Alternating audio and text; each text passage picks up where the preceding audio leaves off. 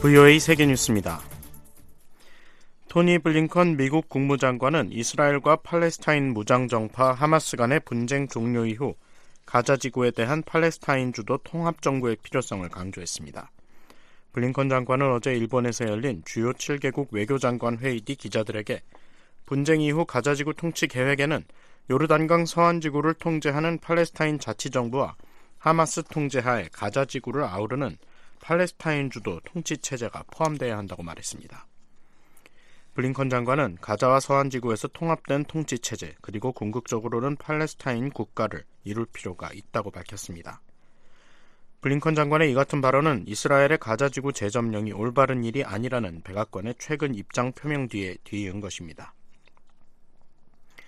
이런 가운데 익명의 이스라엘 관리는 이날 로이터 통신에 이스라엘은 가자 지구를 재점령하거나 장기간 통제할 의도가 없다고 말했습니다. 한편 AFP 통신은 하마스와 가까운 소식통을 인용해 가자 지구에서 사흘간 휴전에 대한 대가로 미국인 6명을 포함해 12명의 인질을 석방하는 협상이 진행 중이라고 보도했습니다. 미군이 어제 시리아 내 이란 관련 군사시설을 공습했다고 로이드 오스틴 미 국방장관이 밝혔습니다. 오스틴 장관은 이날 성명에서 조 바이든 대통령 지시에 따라 미군이 이란 이슬람 혁명 수비대와 산하 단체들이 사용하는 시리아 동부 지역 무기고에 대한 공격을 단행했다고 말했습니다. 미군 F-15 전투기 두 대를 동원해 이루어진 이 공습은 이라크와 시리아 주둔 미군에 대한 이슬람 혁명 수비대와 산하 단체들의 공격에 대응한 자위적 차원의 대응이었다고 오스틴 장관은 밝혔습니다. 미 국방부에 따르면 지난달 17일과 18일 이란 연계 세력들의 공격으로 영내 배치된 미군 병사 45명이 부상당했습니다. 미군은 지난달 26일에도 이란 연계 시리아 동부 소재 시설 두 곳을 타격한 바 있습니다. 한편 예멘 내 이슬람 시아파 무장단체 후티 반군 대변인은 이날 성명에서 미군의 MQ-9 드론을 격추했다고 밝혔습니다. 미국 정부 관리들도 이 드론이 격추된 것을 확인했습니다. 후티 반군은 이란의 지원을 받는 단체로 알려져 있습니다. 내년 미국 대통령 선거에 공화당 예비 후보들이 어젯밤 세 번째 방송 토론회를 갖고 국내외 주요 현안들에 대해 열띤 공방을 벌였습니다. 플로리다주 마이아미에서 열린 이날 토론회에서는 론 디센티스 플로리다 주지사와 니키 헤일리 전 유엔 주재 미국 대사, 기업가 출신 비백 라마스와미 후보 등 다섯 명이 참석해 중동 사태와 우크라이나 전쟁, 대중국 정책 등에 대한 의견을 밝혔습니다. 여론조사에서 지지율 선두를 달리는 도널드 트럼프 전 대통령은 앞선 1, 2차 토론에 이어 이날도 불참했습니다. 디센티스 주지사는 대중 정책의 군사, 경제, 문화 등 전방위적 접근의 필요성을 강조하면서 헤일리 후보가 사우스캐롤라이나 주 지사 시절 중국의 투자를 환영했던 점을 공격했습니다. 헤일리 전 대사는 지난주 플로리다주가 중국이 사업하기에 이상적인 장소라고 말했던 점을 지적하면서 이를 반박했습니다. 라마스와미 후보는 헤일리 전 대사의 딸이 중국산 앱 틱톡을 사용한 점을 지적했고 이에 헤일리 전 대사는 라마스와미 후보를 쓰레기라고 공격하면서 딸에 대한, 딸에 대한 언급을 하지 말 것을 경고했습니다. 한편 앞선 두 차례 토론회에서 트럼프 전 대통령에 대한 공세가 거셌던 것과 달리 이날 토론회는 중동 사태에 대한 토론이 장시간 이어졌습니다. 디센티스 주지사는 하마스가 테러 조직이라는 점을 강조하면서 미국 내 하마스 지지 유학생의 추방 등 강경 대응을 주장했고 헤일리 전 대사는 이스라엘 지원과 함께 하마스의 제거가 미국이 할 일이라고 말했습니다. 다음 토론회는 다음 달 6일 엘라베마주에서 열릴 예정입니다. 토니 블링컨 미국 국무장관은 북한으로부터 군사 장비를 제공받은 러시아가 북한의 군사 프로그램에 대한 기술적 지원을 제공하고 있다고 밝혔습니다. 한국을 방문한 블링컨 장관은 오늘 서울 외교부 청사에서 박진 한국 외교장관과 회담 뒤 연 공동 기자회견에서 북러 협력은 쌍방향 관계라며 이같이 말했습니다. 블링컨 장관은 이어 박 장관과 러시아가 북한의 군사 기술을 이전하지 않도록 파트너와 러시아에 대한 압박을 심가, 심화하기 위해 취할 수 있는 추가 행동에 대해 논의했다고 밝혔습니다. 이와 관련해 박 장관은 중국의 역할을 강조하면서 우크라이나전으로 유럽의 안보 위기가 계속 고조되는 상황에서 동북아에서 러시아와 북한 간 군사협력과 무기거래로 긴장이 고조되면 중국에도 도움이 되지 않는다고 말했습니다. VOA 세계뉴스 김시영입니다.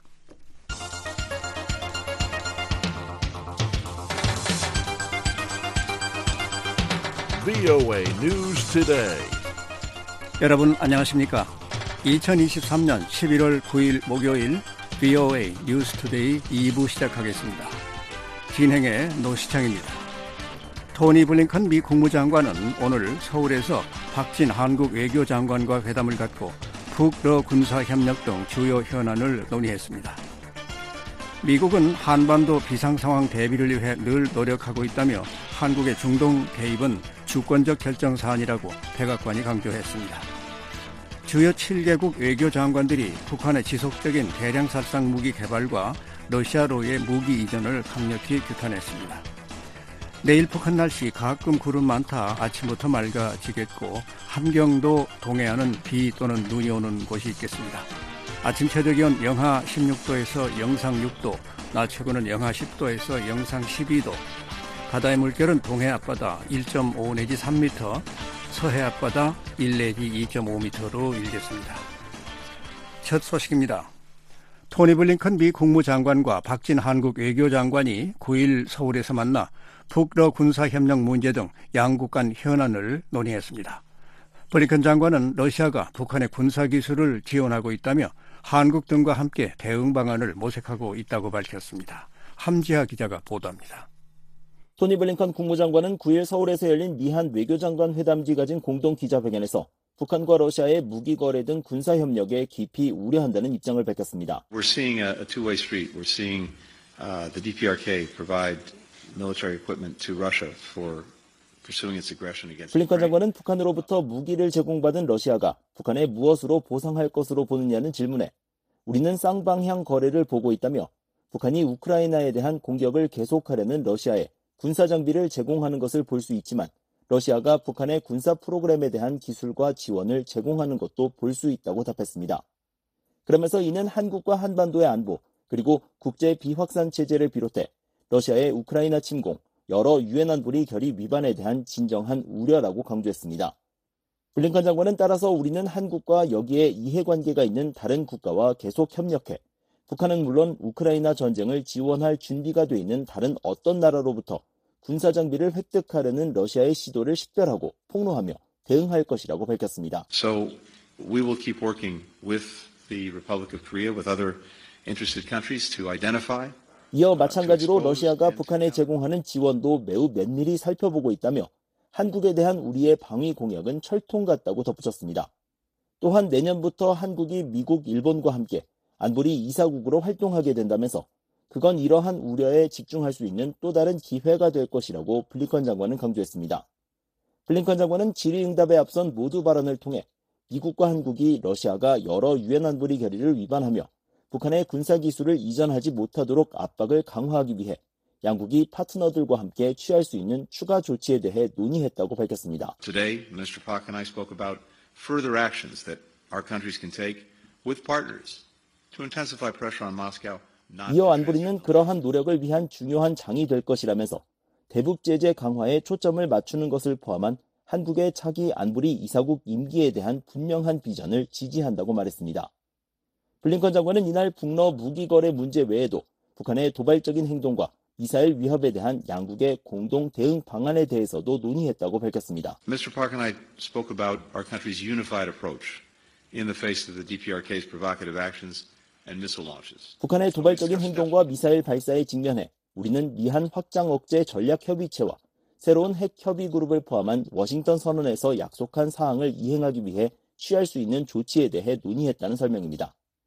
또한 일본과 함께 3국 공조를 강화하는 캠프 데이비드 합의를 지속적으로 이어갈 수 있는 방안에 대해서도 논의했다며 이미 미한일 3국은 북한 미사일 경보 실시간 공유와 3국 방어 훈련, 북한과 악의적인 사이버 활동에 대한 공동 대응을 개선하기 위한 조치를 취하고 있다고 블링컨 장관은 덧붙였습니다. 박진 한국 외교장관도 이날 회담에서 미국의 확장 억제와 북핵, 북러 군사협력 문제 등을 다뤘다고 설명했습니다. 특히 양측은 워싱턴 선언이 충실히 이행되고 있는 점을 평가했다며 미한 핵협의 그룹 출범과 미한 차관급 확장 억제 전략 협의체 개최를 비롯해 미국의 전략 핵 잠수함의 한국 기항, B-52 전략 폭격기의 한국 착륙 등 미 전략자산의 정례적 가시성 증대를 사례로 제시했습니다. 아, 이는 북한의 어떠한 위협에도 단호히 대응하겠다는 한미 동맹의 강력한 메시지입니다. 아, 양국은 확장 억제 실행력을 강화하기 위해 앞으로도 계속 긴밀히 공조해 나갈 것입니다. 또한 우리는 북한이 소위 위성 발사를 포함하여 일체 도발을 즉각 중단할 것을 촉구합니다. 한미는 북한의 핵과 미사일 개발을 단념시키기 위한 노력을 계속해서 경주해 나갈 것입니다. 박 장관은 국제사회가 북한의 핵 보유를 결코 인정하지 않을 것이라며 국제사회와 합심하여 북한의 불법 자금원도 더욱 적극적으로 차단해 나갈 것이라고 강조했습니다.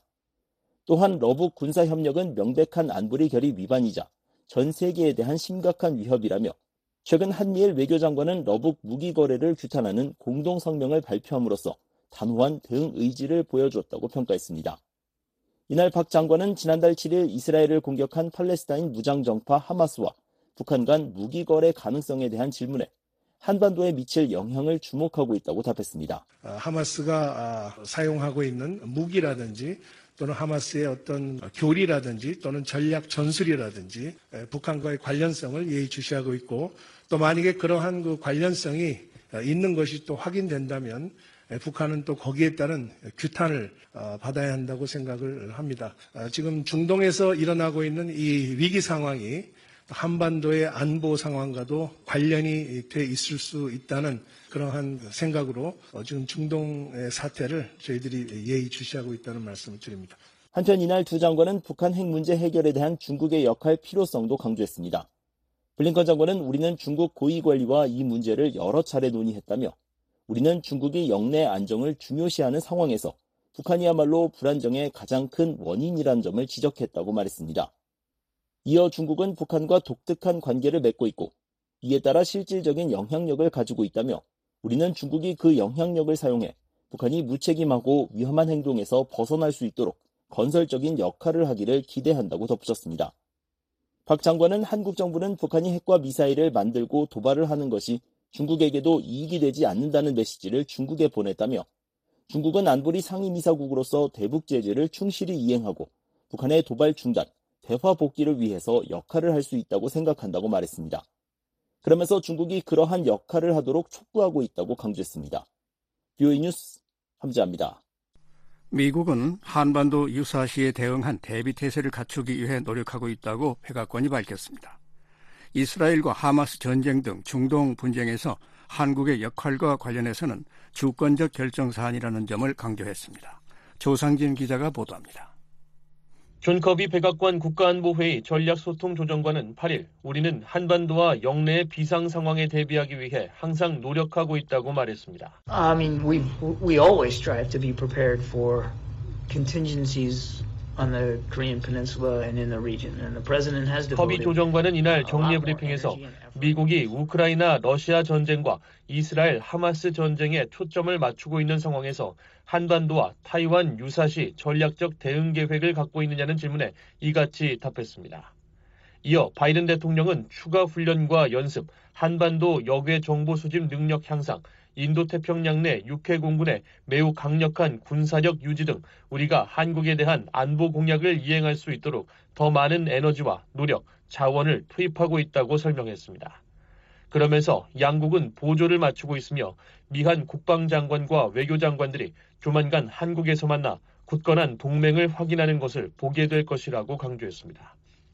커비 조정관은 또 이스라엘과 하마스 전쟁으로 촉발된 중동 문제에 있어 한국의 개입은 주권적 결정사항임을 분명히 하면서 동맹으로서 한국이 보여온 헌신을 높이 평가했습니다. 커비 조정관은 미국의 외교 국방장관이 잇따라 한국을 방문하는 가운데 미국은 중동 분쟁에서 한국이 어떤 역할을 하기를 기대하느냐는 질문에 우리는 한국이 중동을 위해 특별히 무엇을 해달라고 요청하기 위해 그곳에 가는 것이 아니라고 말했습니다. We're not we're not going there hat in hand to ask South Korea to do something specific for 이어 그것은 주권적 결정이라면서 해당 분쟁에서 한국이 할 역할이 있다고 생각한다면 스스로 결정해야 한다고 말했습니다.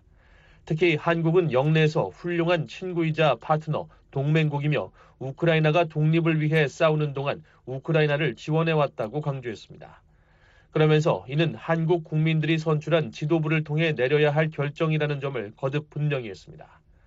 커비 조정관은 한편 우크라이나와 중동에서 분쟁이 지속되고 있는 현재 국제 정세 속에서 다음 주 미국 샌프란시스코에서 열리는 아시아 태평양 경제 협력체 에이펙 정상회의가 그 어느 때보다 중요하다는 점을 강조했습니다. I think it underscores uh, how uh, important these kinds of Uh, relationships are, these kinds of conversations are, particularly with uh, 에이펙 정상회의는 인도 태평양 지역의 우방 및 파트너들과 이러한 종류의 대화가 얼마나 중요한지를 강조하는 것이라는 설명입니다. 이어 물론 우리는 중동과 유럽에서 벌어지는 일에 집중하고 있지만 인도 태평양에 남아 있는 안보 문제를 외면하지 않았고 앞으로도 그렇지 않을 것이라고 말했습니다. 아울러 인도 태평양에는 미국이 우크라이나와 이스라엘에 대한 지원을 어떻게 관리하는지 매우 면밀히 주시하고 그로부터 특정 교훈을 얻을 수 있는 특정 정부가 있기 때문에 많은 교차점이 있다고 부연했습니다. 그러면서 에이펙 회의가 열리는 샌프란시스코에서 이 논의를 하는 것이 더욱 중요하다고 다시 한번 강조했습니다. 아시아 태평양 경제협력체 에이펙 정상회의는 아시아 태평양 지역의 주요 다자 외교 협의체로 주로 아태 지역의 경제 성장과 번영 및 외교 현안들이 논의됩니다. 미국 서부 샌프란시스코에서 오는 11일부터 17일까지 열리는 올해 에이펙 정상회의에는 미국과 한국, 일본, 중국을 비롯해 21개 나라가 참여할 예정입니다. BOA 뉴스 조상진입니다. 주요 7개국 외교 장관들이 북한의 지속적인 대량 살상 무기 개발과 러시아로의 무기 이전을 강력히 규탄했습니다. 북한이 주민 복지보다 무기 개발을 우선시하는 것도 비판했습니다. 이종훈 기자가 보도합니다. 미국, 일본, 영국, 독일, 프랑스, 이탈리아, 캐나다 등 주요 7개국 외교장관들은 8일 북한의 불법 대량 살상 무기 WMD 프로그램의 완전한 폐기를 촉구했습니다. G7 외교장관들은 이날까지 일본 도쿄에서 이틀간 열린 회의 후 발표한 공동성명에서 북한의 불법적인 WMD 및 탄도미사일 프로그램의 지속적인 증강을 강력히 규탄한다고 밝혔습니다. 이어 한반도의 완전한 비핵화를 재차 촉구하며 북한이 모든 관련 유엔 안보리 결의에 따라 완전하고 검증 가능하며 불가역적인 방식으로 핵무기와 현존하는 핵 프로그램 그리고 기타 모든 WMD와 탄도미사일 프로그램을 포기할 것을 요구한다고 밝혔습니다. 그러면서 모든 유엔 회원국이 관련 유엔 안보리 결의를 완전하고 효과적으로 전면 이행하고 안보리 이사국들은 자신들의 약속을 지킬 것을 촉구한다고 밝혔습니다. 러시아에 대한 북한의 무기 제공도 규탄했습니다. G7 외교장관들은 관련 유엔 안보리 결의를 직접적으로 위반하는 북한에서 러시아로의 무기 이전을 강력히 규탄한다며 러시아와 북한이 이런 모든 활동을 즉각 중단할 것을 촉구한다고 강조했습니다.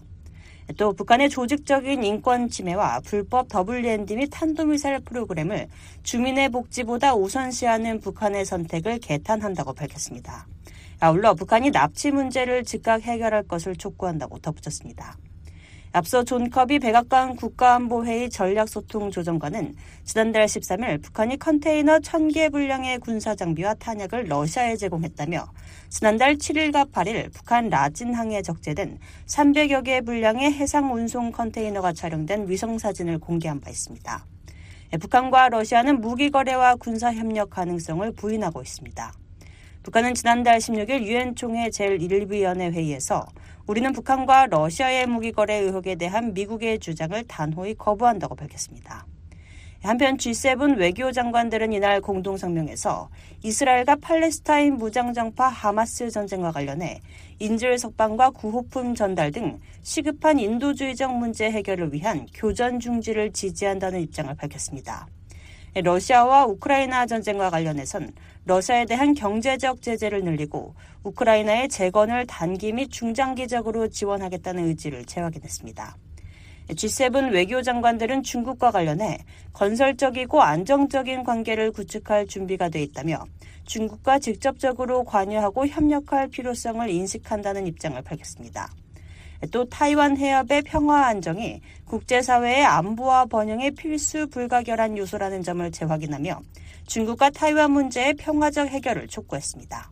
VOA 뉴스 이존입니다. 미 국무장관이 북한이 러시아에 무기를 제공하고 받는 대가에 중대한 우려를 나타냈습니다. 관련 유엔 안보리 결의 이행의 중요성도 강조했습니다. 함지하 기자가 보도합니다.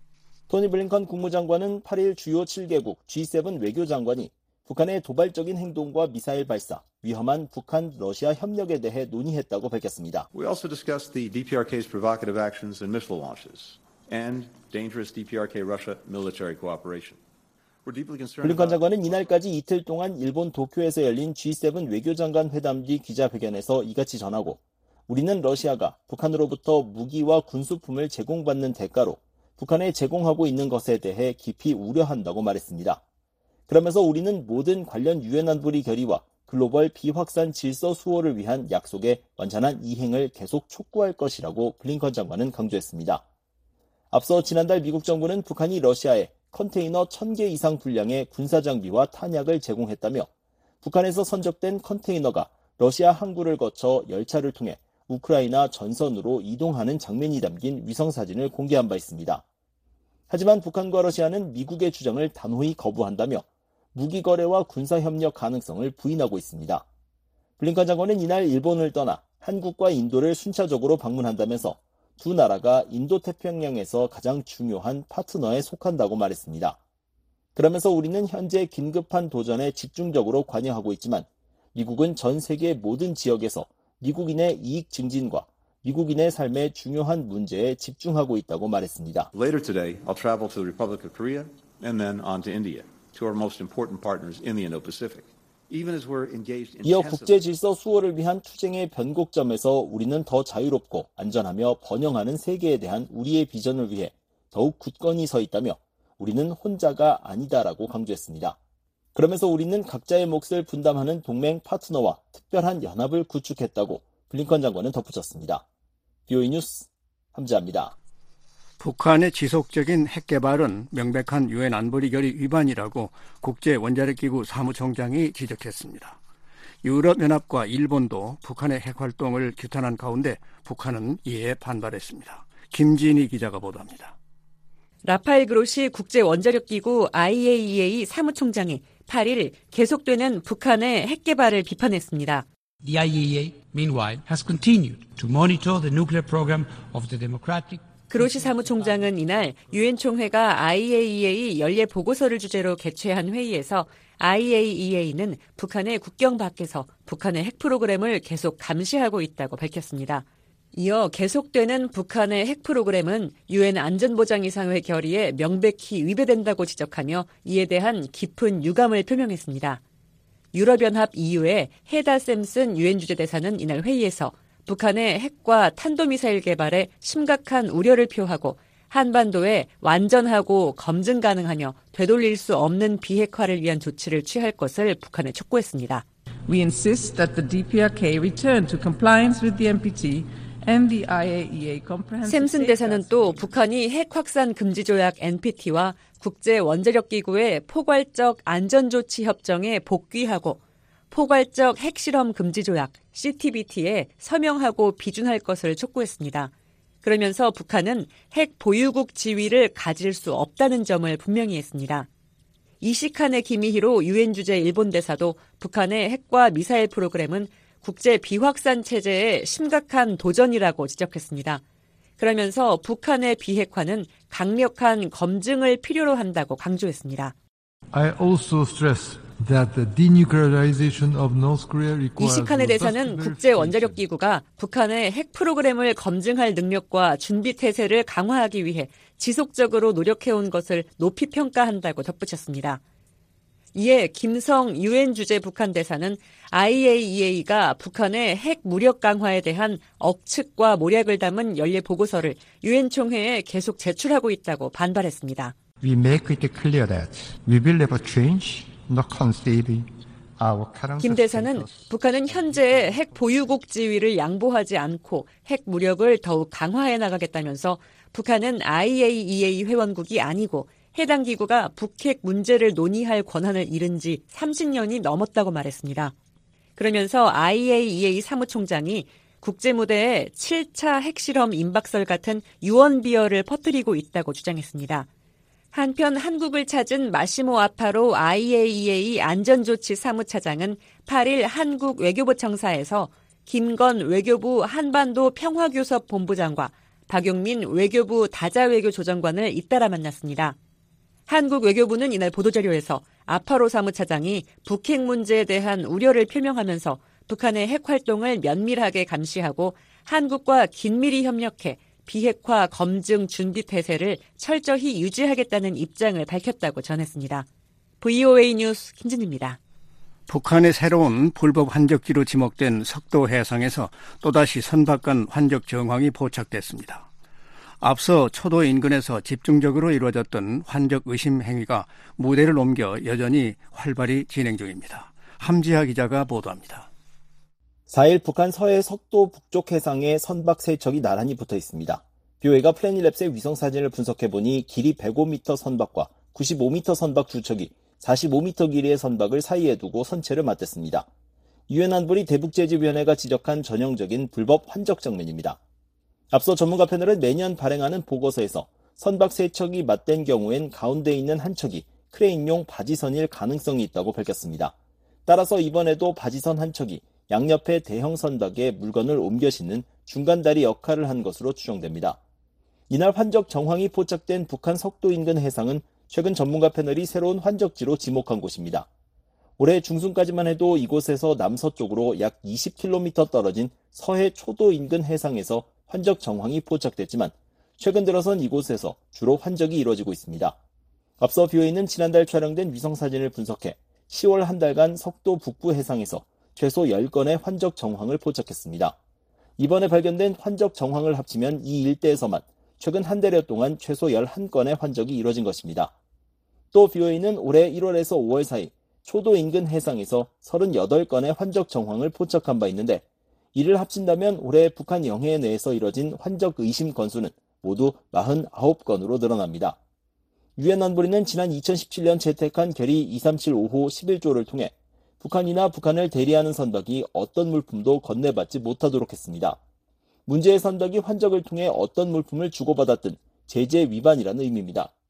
전문가 패널은 올해 초 발행한 보고서에서 북한이 공해상이 아닌 자국 영해에서 선박 간 환적을 벌이고 있다면서 해외에서 출항한 선박이 북한 영해에서 북한 선박과 만나 환적한 뒤 종류를 알 수 없는 화물을 북한 남포로 옮기는 방식으로 제재를 피해왔다고 밝혔습니다.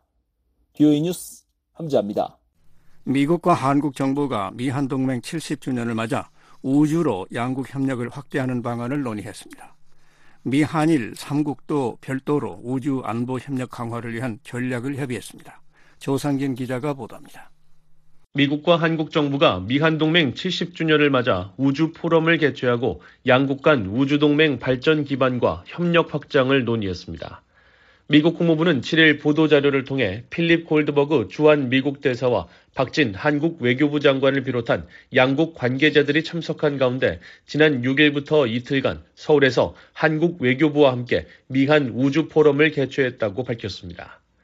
이번 포럼에는 시라그 파리크 미 국가우주회의 사무총장 겸 대통령 부보좌관과 정상화 전 한국 공군 참모총장 등이 연사로 참여했으며 미국 측 대표단에는 국무부와 국가우주회의, 미국 항공우주국 나사, 교통부, 상무부, 국방부, 우주군 등 핵심 부서가 대거 참여했습니다. 또 양국 정부와 상업 우주 분야, 학계 관계자들도 토론에 참여해 우주 지속 가능성과 우주 안보, 우주 탐사, 민간 분야 역할 등 양국의 우주 관련 협력 의제를 다뤘다고 국무부는 밝혔습니다. 한국 외교부도 앞서 7일 보도자료를 통해 한미 우주 포럼 개최 소식을 전하고 이번 포럼이 양국 우주 분야의 다양한 교류와 협력을 증진했다고 평가했습니다. 또한 이번 포럼을 통해 우주 분야가 외교와 안보, 상업 분야 등이 복합적으로 작동하고 있는 영역이라는 점을 확인하고 양국 간 우주 동맹 발전의 기반을 확대하는 데 크게 기여했다고 밝혔습니다. 이런 가운데 미국과 한국, 일본이 8일 서울에서 첫 우주 안보에 관한 3국 대화를 개최했습니다. 세 나라는 회의 직후 공동 성명을 통해 지난 8월 18일 발표된 미한일 3국 정상회의 공동 성명에 따라 이번 대화에서는 우주 안보, 특히 우주 영역에서의 위협과 국가 우주 전략, 책임 있는 우주 이용에 대한 논의에 초점을 맞췄다고 설명했습니다. 이어 3국 대표들은 우주 공간의 안전하고 지속 가능한 이용을 촉진하고 우주 시스템의 복원력을 강화하기 위한 논의에 참여했다고 밝혔습니다. 그러면서 세 나라는 우주 안보 강화를 위한 정상들의 비전을 달성하기 위해 이러한 참여를 지속할 계획이라고 강조했습니다. 미한일 3국 우주안보대화는 미국 국무부와 한국 외교부, 일본 외무성 과장급 대표가 참여하는 협의체로 지난 8월 미한일 3국 정상이 합의한 캠프 데이비드 정신 공동 성명에 따라 개최됐습니다. 당시 성명에서는 우주 영역에서의 위협과 국가 우주 전략, 우주의 책임 있는 이용 등을 포함해 우주 안보 협력에 관한 3국 간 대화를 한층 더 증진하기 위해 노력한다는 내용이 포함된 바 있습니다. BOA 뉴스 조상진입니다. 미국과 한국이 북한의 불법 사이버 활동에 대응한 협력을 강화하겠다는 의지를 거듭 확인했습니다. 북한 정보통신 인력의 위장 취업을 근절하기 위해 광범위한 조치를 취하고 있다고 밝혔습니다. 함지하 기자가 보도합니다. 미국과 한국이 6일부터 이틀간 북한의 불법 사이버 위협에 대응한 제5차 실무그룹 회의를 개최했습니다. 국무부 대변인실은 7일 보도자료에서 이번 회의는 북한의 불법 대량 살상 무기와 탄도미사일 프로그램에 자금을 조달하는 데 사용되는 악의적인 사이버 활동과 암호화폐 탈취, 정보통신, IT 인력을 통한 수익 창출 역량을 차단하기 위해 미국과 한국 정부가 긴밀히 협력하고 있음을 강조했다고 밝혔습니다. 이어 미국과 한국은 북한의 암호화폐 탈취와 그 외 사이버 활동을 통한 수익 창출을 방지하고 막기 위해 그리고 방위 부문에 대한 북한의 사이버 스파이 활동 문제를 해결하고 북한 IT 인력 관련 기반 시설과 네트워크를 해체하기 위해 광범위한 조치를 추진하고 있다고 설명했습니다. 또한 미한 실무그룹은 북한의 위협에 취약한 국가들을 위한 외교적 지원 조율과 정보 공유, 역량 구축에도 초점을 맞췄다고 국무부 대변인은 전했습니다. 미국 워싱턴 DC에서 열린 이날 회의에는 정박 국무부 대북특별 부대표와 이준일 외교부 북핵 외교기획단장이 각각 미국과 한국의 수석 대표로 참석했습니다.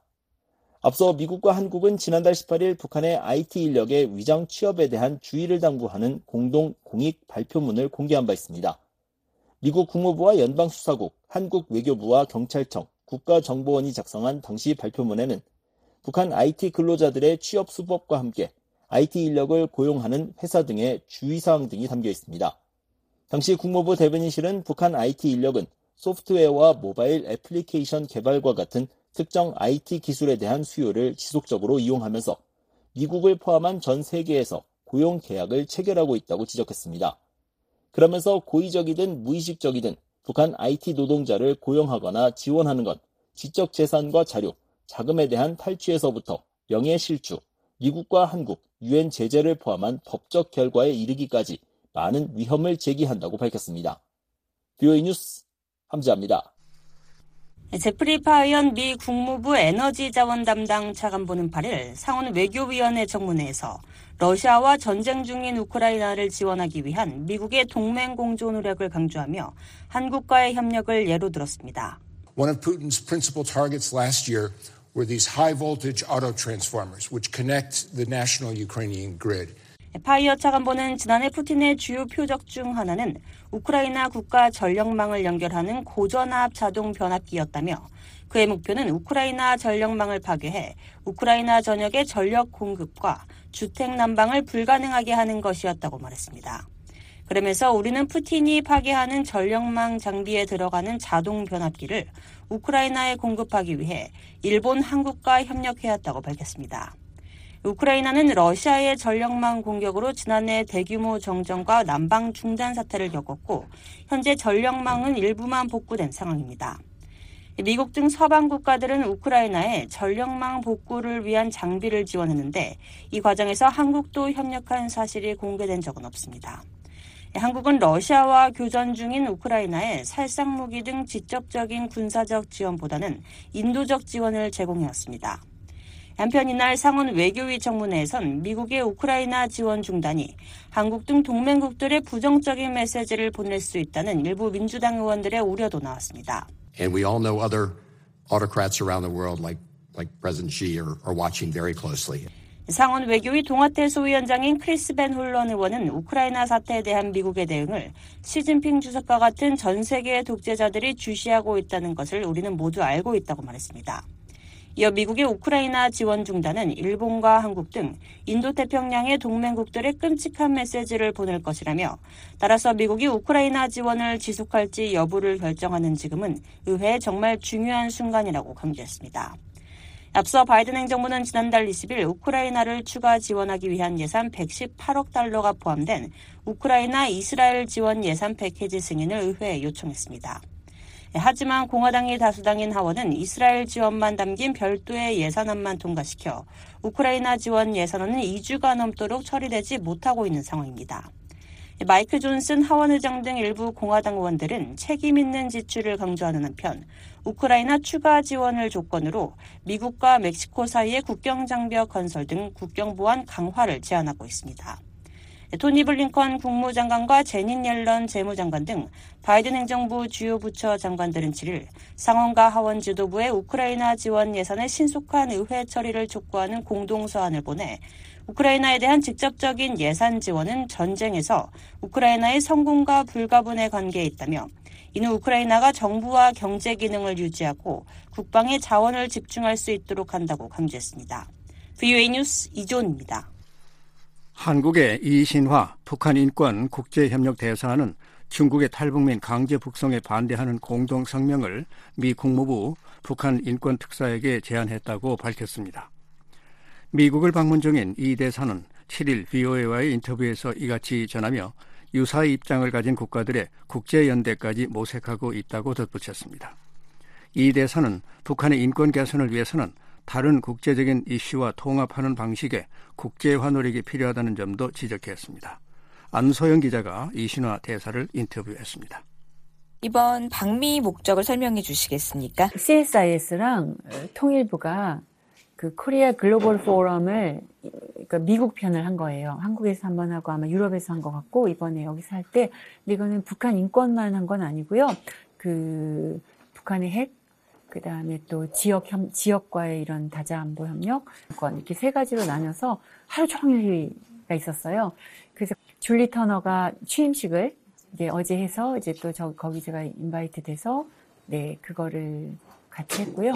그 프랭크 자누지 맨스필드 재단에 제가 이번에 board member가 내년부터 돼서 거기 이제 맨스필드도 잠깐 방문해서 그 북한 인권 얘기도 많이 했고요. 신종 코로나 이후로 국경을 봉쇄했던 북한이 국경 개방을 공식화하면서 중국의 강제 북송 문제가 다시 불거지고 있는데요. 김철옥 씨 등 재중 탈북민 수백 명이 북송됐습니다. 이후에 중국 측의 문제를 공식적으로 제기해 보셨는지요? 네, 연락을 연락은 해본 적은 없고요. 저도 유엔에다 얘기를 하면 아직도 확인 중이라고 말하는 부분이 많아요. 그래서 제가 어떤 특정 유엔을 NGO처럼 비난하고 싶은 생각은 없는데 도대체 어떻게 우리가 유엔 난민고등 판무관실이나 이번 방미 목적을 설명해 주시겠습니까? CSIS랑 통일부가 그 코리아 글로벌 포럼을 그러니까 미국 편을 한 거예요. 한국에서 한 번 하고 아마 유럽에서 한 것 같고 이번에 여기서 할때 이거는 북한 인권만 한 건 아니고요. 그 북한의 핵, 그 다음에 또 지역 협, 지역과의 이런 다자 안보 협력, 이렇게 세 가지로 나눠서 하루 종일가 있었어요. 그래서 줄리 터너가 취임식을 이제 어제 해서 이제 또 저 거기 제가 invite 돼서 네 그거를 같이 했고요. 그 프랭크 자누지 맨스필드 재단에 제가 이번에 board member가 내년부터 돼서 거기 이제 맨스필드도 잠깐 방문해서 그 북한 인권 얘기도 많이 했고요. 신종 코로나 이후로 국경을 봉쇄했던 북한이 국경 개방을 공식화하면서 중국의 강제 북송 문제가 다시 불거지고 있는데요. 김초록 씨등 제중 탈북민 수백 명이 북송됐습니다. 이후에 중국 측의 문제를 공식적으로 제기해 보셨는지요? 네, 연락을 연락은 해본 적은 없고요. 저도 유엔에다 얘기를 하면 아직도 확인 중이라고 말하는 부분이 많아요. 그래서 제가 어떤 특정 유엔을 NGO처럼 비난하고 싶은 생각은 없는데 도대체 어떻게 우리가 유엔 난민고등 판무관실이나 유엔 인권이사회 등을 어, 조금 더 독립성과 중립성을 지킬 수 있게끔 도와줄 수 있을까라는 부분을 같이 고민해 보는 것도 굉장히 중요한 숙제일 것 같아요. 네. 일각에선 강제 북송을 막기 위해선 중국에 대한 경제적 제재 등 실질적인 불이익을 줘야 한다는 지적도 있습니다. 또 왜 중국을 직접 거론하지 못하고 제3국 혹은 이웃 나라에서 북송됐다고 하느냐는 목소리도 있는데 여기에는 어떤 생각이신가요? 는 이렇게 이렇게 이런 식으로 얘기할 때는 제중 탈북자라는 얘기를 해도 된다고 생각하고 해야 된다고 생각하지만 정부의 입장에서는 이제 한 그러니까 시진핑을 한국에 데리고 오려고 막 그러는 건 절대 아닙니다. 저는 저는 무슨 뜻이냐면 한중일 회담 정례화 되어야 된다고 생각을 해요. 네, 한미일이 되는 것만큼 그래서 우리가 뭔가 주도적으로 상황을 이끌어야 되는 부분들을 좀 만들어야 될 것 같아서요. 정부는 그렇게 얘기할 수밖에 없는 것을 비판하지 않았으면 좋겠고 그 대신에 NGO가 재중 탈북자를 어, 송화하지 마세요라고 얘기를 하는 것에 대해서 정부가 도울 수 있는 부분들이 있으면 저는 좀, 좀 도, 도왔으면 좋겠고 아까 말한 것처럼 여러 가지 방법 뭐 영화가 되면 영화 영화 그 다음에 글이 됐으면 글 그 다음에 이런 식으로 인터뷰할 때 인터뷰할 때 이제 중국에게 이거는 엄연하게 국제법의 위반이 아니냐 라는 것들을 좀 강조했으면 좋겠어요. 저 역시 근데 그런 얘기들 많이 하고 있거든요. 예. 중국의 강제 북송을 막기 위해 국제적 연대 중요성을 강조해 오셨는데요. 특별히 계획하고 있는 게 있으신가요? 공동 성명을 같이 발표하자라고 했는데 굉장히 긍정적으로 얘기를 해서 저희가 준비하는 과정 속에 줄리 터너가 저한테 굉장히 좋은 제안을 했어요. 그러니까 유사 입장 국가들을 더 많이 넣어서 어, 국제 연대를 해서 하자. 그래서 지금 거의 저희가 준비를 하고 있고요. 유사 입장 국가들끼리만 똘똘 뭉치게 되면 생각이 다른 국가들은 그리고 또 중간 국가들 swing swing state들은 어떻게 하냐. 이제 그 사람들과의 소통을 긴밀하게 해야 되는 딜레마가 있어. 강제 송환을 하지 말라고 중국을 막 얘기를 해서 자극을 하게 되면 역사적으로 볼 때 중국 사람들은 조용한 외교인 경우에 더 많은 사람들을 돌려보냈더라고요. 북한 인권 문제를 국제화해야 한다고 말씀해 주셨습니다. 어떻게 국제화할 수 있을까요? 북한 인권 얘기만 그러니까 지금 개토화되고 그다음에 북한 인권에 대한 피로감이 많아졌고 또 북한 인권이 그 컴피트해야 된다 그러나 경쟁할 대상이 너무 많아졌잖아요. 그러니까 그래서 잊혀진 위기로요.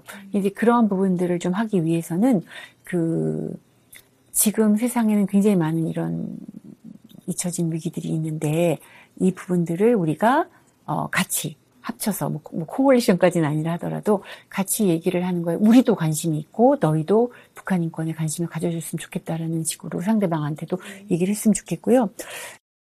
우리가 우리 스스로가 글로벌 인도적 위기나 글로벌 인권에 관심이 없이 북한 인권 문제만을 봐달라고 말한다 그러면 그거는 아무런 효과가 없을 것 같다는 생각이 든다는 거죠.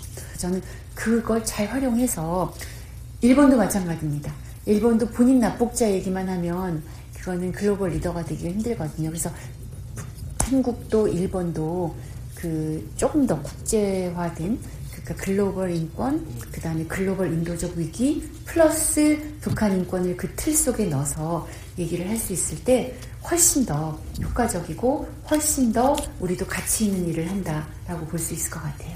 북한 인권 문제와 북핵 문제는 결코 뗄 수 없다는 말씀을 많이 오셨습니다. 이 두 문제를 어떻게 연계할 수 있다고 보십니까? 떠들고 다녔던 게 어, 안보, 그러니까 북한의 안보 위협, 북한의 핵과 미사일 위협은 북한의 북한의 인권 유린과 동전의 양면이다. 얘기를 제가 계속 하고 다녔습니다. 어, 관심을 가지게 된 것이 핵실험과 피폭입니다. 여섯 번 핵실험을 했잖아요. 그 여섯 번 핵실험을 한 데에서 그 동안에 피폭된 사람이 없었을까요? 이 피폭을 진짜 의사나 통계학자가 어, 검증을 하려면 여러 가지가 100% 맞았을 때만 오케이를 한대요. 그게 우리가 소위 말하는 검증 가능한 사실이지 않습니까? 근데 그 검증 가능한 사실을 어차피 북한은 블랙박스인데 얼마나 할 수 있을지 모르겠지만 제가 그거를 좀 하고 싶은 거예요. 북한 식량과 미사일 실험의 연관성을 말씀하셨는데 국제사회 인도적 지원을 북한이 전용하니까 지원을 고려해야 한다는 지적도 많이 나오거든요. 어, 저는 accountability 책임 규명이 굉장히 중요하다는 것을 르완다 independent inquiry를 하면서도 알았고 또 그 전에 그 하버드에 postdoc을 하면서 새뮤얼 헌팅턴 교수님이 민주주의 얘기가 인권하고 같다라는 얘기를 하면서 법적 이런 얘기들 많이 하셨었거든요. 이제 그래서 그때도 좀 많이 배웠던 것 같아요. 근데 그 이후에 제가 그, 그 peacebuilding fund를 하면서는 아 이게 어, 인도적 지원, 그다음에 개발 지원이 굉장히 중요하구나. 그 이유는 그런 걸 하지 않으면 또 분쟁이 생기고 또 난민이 생기고 이제 그러한 악순환이 되기 때문에 라는 걸 배웠기 때문에 제가 대사가 되고 나서는 뭐 북한이 됐든 중국이 됐든 이거를 소위 말하는 demonize만 하면 그 solution이 없다는 생각이 좀 들어서 저는 constructive engagement를 해야 된다. 뭐 principled engagement를 해야 된다. 그런 얘기들을 같이 합니다. 어, 뭐라 그럴까요? 비핵화에 방해가 될까봐 인권 얘기는 하면 안 된다. 아니면 남북 관계를 진전시켜야 되는데 방해가 되기 때문에 어, 인도적 지원, 인권 얘기는 하면 안 된다. 대신 인도적 지원을 얘기를 해야 된다라고 말했던 거는 전혀 저는 맞지 않다고 생각을 합니다.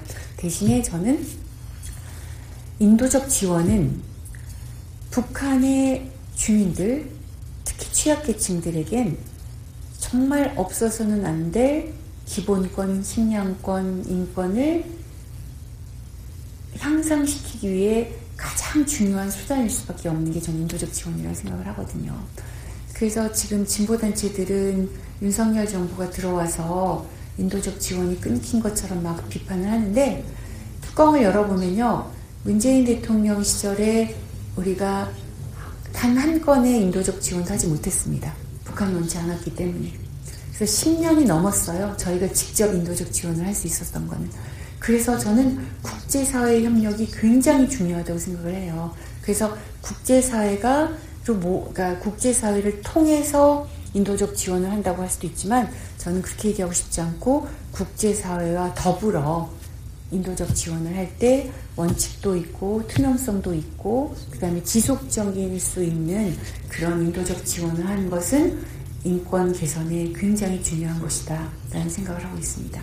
큰 화제가 되고 있는 비안드 유토피아는 보셨는지요? 저는 그 미국 대사관의 도움을 받아 우리 물론 우리 외교부가 끼고 어 한국 주재 대사들이나 그 관계자들을 불러서 그 비안드 유토피아를 보고 줄리 터너는 우리 한국 대사관의 도움을 받아서 그 물론 미국 국무부가 해주거나 하겠지만 그 여기 주제의 대사들을 불러서 비안드 유토피아를 보자 모멘텀을 만들어 가지고 그런 영화도 좀 나왔으니까 만약에 바이든이 만약에 블링큰이 이 영화를 본다면 북한 정 북한에 대한 그 정책이 좀 많이 바뀌지 않을까요? 고령으로 납북자나 국군 포로들도 세상을 떠나시고 있는데 이분들의 생사 확인이나 송환을 위해서는 어떤 노력을 하고 계십니까? 고령으로 납북자나 국군 포로들도 세상을 떠나시고 있는데 이분들의 생사 확인이나 송환을 위해서는 어떤 노력을 하고 계십니까? 그러니까 국군 포로 그거는 백서식으로 만들어 가지고 하려고 그러는데 문제가 뭐냐면요 자료가 별로 없고요.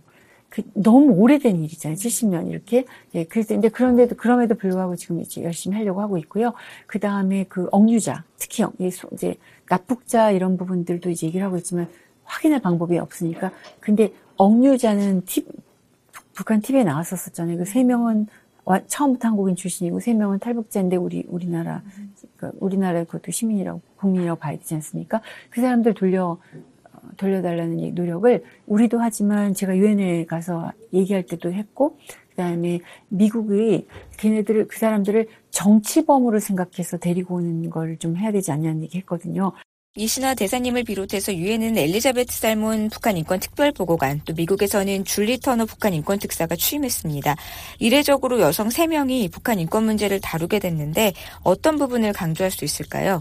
여성이라는 부분을 강조하고 싶지는 않지만 만약에 그 여성이라는 문제 여성이기 때문에 아까 말한 어벤져스라든지 이런 attention을 받는다면 기꺼이 저는 그 젠더를 활용해서라도 더그 북한 인권에 대한 관심을 끄는데 좀 일조를 하고 싶고요.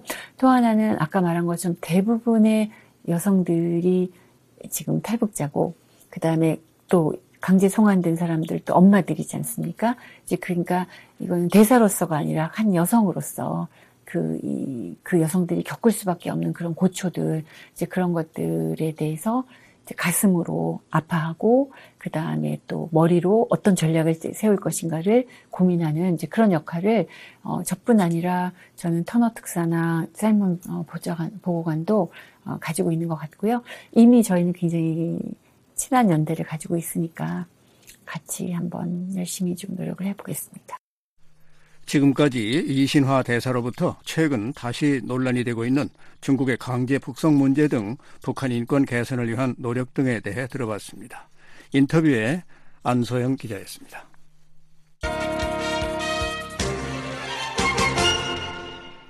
영국의 찰스 3세 국왕이 탈북민 상황에 우려를 나타낸 것으로 알려졌습니다. 영국에 사는 탈북민들은 8일 런던 외곽의 한인타운을 찾은 국왕을 만나 잠시 환담했다며 찰스 3세가 탈북민 가족의 가슴 아픈 사연을 경청했다고 전했습니다. 김영건 기자가 보도합니다. 영국의 찰스 3세 국왕이 8일 수도 런던 남서부 외곽에 있는 뉴몰든의 한인타운을 방문했습니다.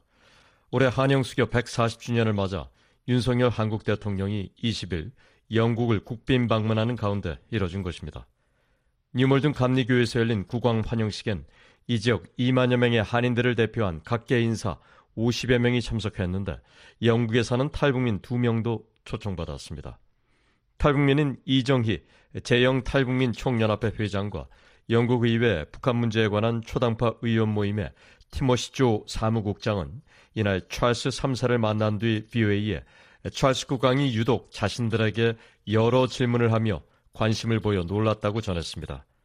이날 한복을 입고 국왕을 만난 이 회장은 찰스 3세가 자신의 말을 진지하게 경청하며 탈북민 상황에 우려를 나타냈다고 말했습니다. 그 왕님께서 가족들은 어디에 있는가 해서 가족들은 다 북한에 있다 하니까 가슴이 많이 아프다고 말씀하시고 그리고 제가 영국 정부에서 우리 중국에 있는 우리 탈북민들 지금 북송 많이 지금 하고 있는데 영국 정부도 좀 힘써서 탈북민들을 이렇게 한때 좀 관심도 갖고 이렇게 도와줬으면 좋겠다. 그래서 그 말씀 드렸더니 아 좋은 말이라고 예 그래갖고 이걸 예, 해야 된다고 우리 탈북민도 그렇게 해야 된다고 그래갖고 어참 예, 우리 탈북민들 보면 가슴이 많이 아프다고 그렇게 말씀하더라고요. 이 씨는 또 찰스 3세가 영국 내 탈북민 규모와 생활이 어떤지에 대해서도 자세히 물었다며 아버지 같은 푸근함을 느꼈다고 말했습니다. 너무 편안하게 말씀하니까 너무 좋더라고요. 진짜 저는 진짜 아버지 같더라고요. 그래가지고 제가 어 저는 아버지 같으십니다. 너무 좋다고 그랬더니 막 좋아갖고 제 손을 어, 쥐고서 흔들더라고요. BBC 방송과 인디펜던트 등 영국의 주요 언론들도 이날 찰스 3세의 한인타운 방문 소식을 전하며 국왕이 일부 탈북민과는 진지한 대화를 나눴다고 보도했습니다. 특히 국왕이 탈북민들에게 어떻게 국경을 넘어 중국으로 갔는지에 대해 질문했다면서 티모시조 국장의 부연 설명도 자세히 전했습니다. 지난 2021년에 이어 찰스 국왕을 두 번째 만난 조 국장은 이날 BOA와의 전화 통화에서 참석자들의 시선이 찰스 국왕과 자신들에게 쏠려 잠시 당황했다고 말했습니다. 이게 다른 분들하고는 이제 보통 웃으면서 인사를 나누는데 저희 앞에서는 엄청 진지해가지고 그 루만에 있던 모든 행사장이 분위기가 그쪽으로 저희 쪽으로 다 쏠려가지고요. 그러면서 어떻게 탈출했나 했을 때 그 이정 회장님이 영어를 못해서 제가 같이 이렇게 번역하는가 동시에 저희 공, 공동 답변을 했는데 we survived. 우린 살아남았습니다. 이렇게 답을 했어요. 그랬더니 그분이 엄청 안색이 흐려지더라고요. 조 국장은 찰스 3세가 따뜻한 표정으로 탈북민 상황에 대해 진심으로 염려하는 모습을 보면서 북한의 독재자와는 매우 대조적인 느낌을 받았다고 말했습니다. 저희 한인 커뮤니티 친구들이랑 손, 손잡고 웃어주고 되게 그 엄청 다정다감한 할아버지 표정이었어요. 그래서 다, 시 한번 그걸 생각했습니다. 진짜 군주가 무엇인지, 독재 군주가 무엇인지, 이런 이미지가 갑자기 떠오르더라고요. 북한이랑 비교를 하면서. 이 회장에 따르면 영국에 사는 탈북민은 뉴몰든을 중심으로 500명, 다른 지역에 200명 등 700여 명이 거주하고 있습니다. 찰스 3사는 이날 한인들이 준비한 공연을 관람하고 케이팝 음악과 김치 등 한국 문화를 배우는 시간도 가졌다고 영국 매체들은 전했습니다. 또 뉴몰든 중심가에 있는 한국전 참전용사 추모비를 찾아 영국군 참전용사들을 만났습니다.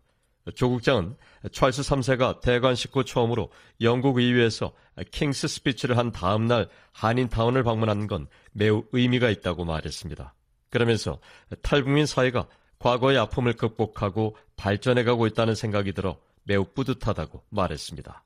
탈북민들을 위해서 앞으로 이제 어떤 일이든 이제 더 많이 해야겠다라는 그런 이제 각오도 또 많이 느껴지고 지금까지 열심히 해왔지만 이제 더 앞으로 열심히 해야 되겠구나. 그래 그리고 이제 탈북민 커뮤니티도 이제는 그 트라우마와 그 슬픔을 견뎌내고 이제 한국 커뮤니티랑 같이 나란히 설 수 있는 저희 대한민국 커뮤니티구나 하는 그런 자신감도 많이 들었던 것 같았습니다 오늘 되게 감사했고요 그리고 네. VOA 뉴스 김영권입니다. 이상으로 VOA 뉴스 투데이 2부를 마치겠습니다. 잠시 후에는 미국 정부의 잠시 후에는 역사 속 오늘 세계 뉴스에 이어 여기는 워싱턴입니다가 방송됩니다. 이 시간에는 지구촌 오늘 아메리카 나우에 이어 탈북민의 세상 보기가 방송됩니다. 여러분의 많은 애청 바랍니다.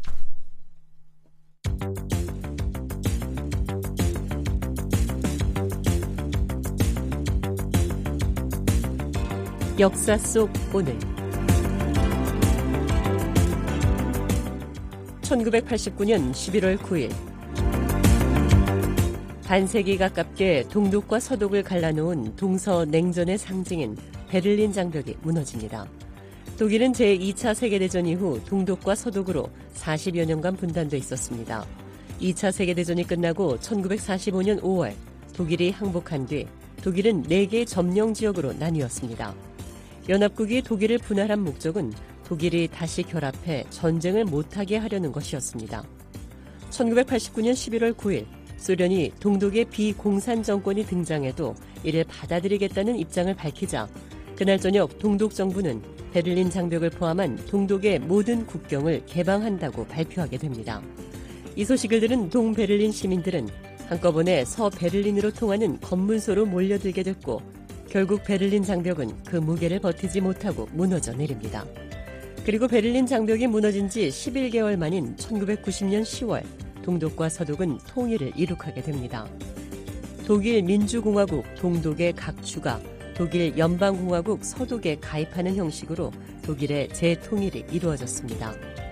이 통일을 재통일이라고 부르는 이유는 1871년 독일 제국의 성립과 구분하기 위해서입니다. 1970년 11월 9일 샤를르 드골 프랑스 전 대통령이 79살을 일기로 세상을 떠납니다. 1890년 프랑스의 북부 도시인 릴에서 태어난 드골은 생시르 육군 사관 학교를 졸업하고 제1차 세계대전과 제2차 세계대전에 참전합니다. 제2차 세계대전 당시 나치 독일군에게 파리가 함락되자 영국으로 망명합니다. 그 뒤 런던에서 프랑스 동포들을 향한 라디오 방송을 통해 독일에 대한 계속적인 항전을 호소했습니다. 이후 1944년 8월 파리가 독일군의 점령하에서 해방되자 드골 장군은 프랑스 국민의 영웅이 돼 프랑스로 다시 돌아옵니다. 1946년 연립내각 구성에 반대 돌연히 주석직을 사퇴했지만 1958년 프랑스의 식민지인 알제리가 반란을 일으키자 당시 은퇴했던 샤를 드골 장군은 알제리 사태를 해결하기 위해 정계로 복귀하게 됩니다. 그리고 드골은 강력한 대통령 중심제의 제5공화국을 선포하고 대통령에 취임합니다.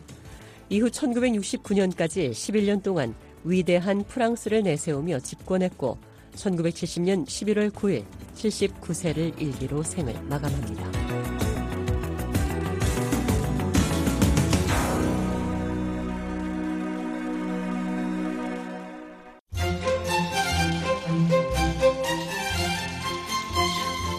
세상 돌아가는 일을 손바닥 안에서 알 수 있습니다.